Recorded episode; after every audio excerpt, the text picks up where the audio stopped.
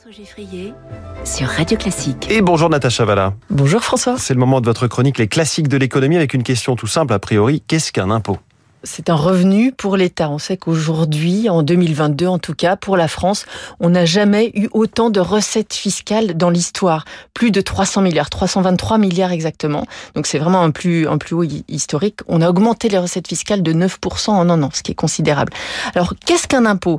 C'est évidemment l'ensemble des produits euh, régaliens dont dispose le gouvernement pour faire fonctionner les services publics. Alors c'est un versement obligatoire, ça ne vous aura pas échappé et inversement surtout sans contrepartie de la part des administrations publiques. On a bien sûr des services qui nous sont livrés de façon entre guillemets gratuite, mais il n'y a pas de contrepartie directe. Alors, c'est également un outil finalement de politique publique puisqu'on grâce à l'impôt, on corrige les inégalités par exemple, qu'elles soient de revenus ou de patrimoine c'est le principe d'un impôt progressif. C'est également l'impôt un instrument dit de politique conjoncturelle, c'est-à-dire qu'on va essayer de redistribuer plus, c'est-à-dire de taxer moins au moment où les gens en ont besoin et de collecter plus d'impôts au moment où la conjoncture va bien.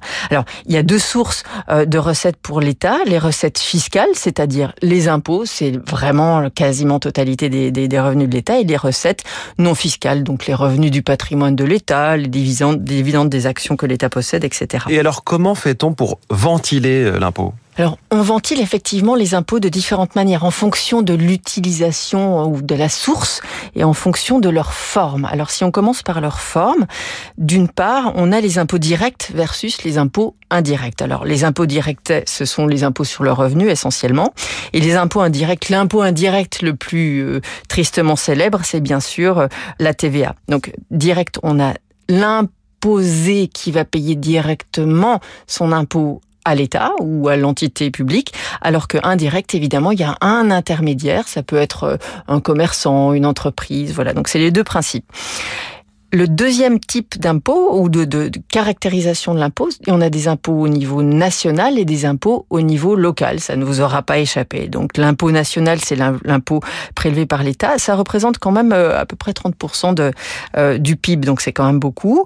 On a euh, des impôts locaux, ça représente un petit 20%, 18% de, du PIB. Et ensuite, en plus de ça, on a les recettes collectées par les administrations de sécurité sociale. Ça, c'est environ grosso modo, 10% du PIB. Et puis il y a d'autres d'autres façons de collecter de l'argent. Un troisième type d'impôt dans cette premier type de ventilation euh, dans cette première catégorie, l'impôt proportionnel et l'impôt progressif. Alors l'impôt proportionnel, vous payez en fonction de ce que vous gagnez ou en fonction de votre revenu. C'est pas du tout modéré par rapport à votre niveau de richesse et votre niveau de, de revenu.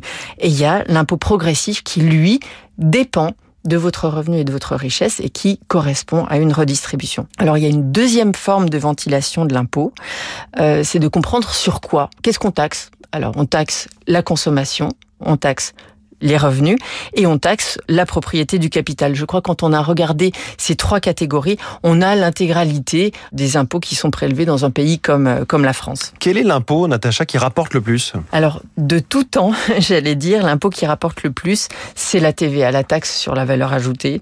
Euh, c'est l'impôt le plus rentable. Euh, en, en, 2022, c'était quasiment 40% des, des recettes fiscales. Donc plus de 100 milliards d'euros sont rentrés dans les caisses de l'État grâce à la TVA en contrepartie de quoi L'impôt sur le revenu, euh, ça, ça, correspondait à un peu plus de 20%, 24% grosso modo des recettes fiscales en 2022. Et puis enfin viennent l'impôt sur les sociétés, 18,9%. Euh, Et il y a d'autres recettes fiscales qui, toutes ajoutées les unes aux autres, euh, constituent le reste. Donc la TVA, malgré tout, ça reste le levier le plus puissant pour remplir les caisses de l'État. Les impôts dans les classiques de l'économie ce matin. Merci beaucoup Natacha Valla. Merci. demain, 6h20.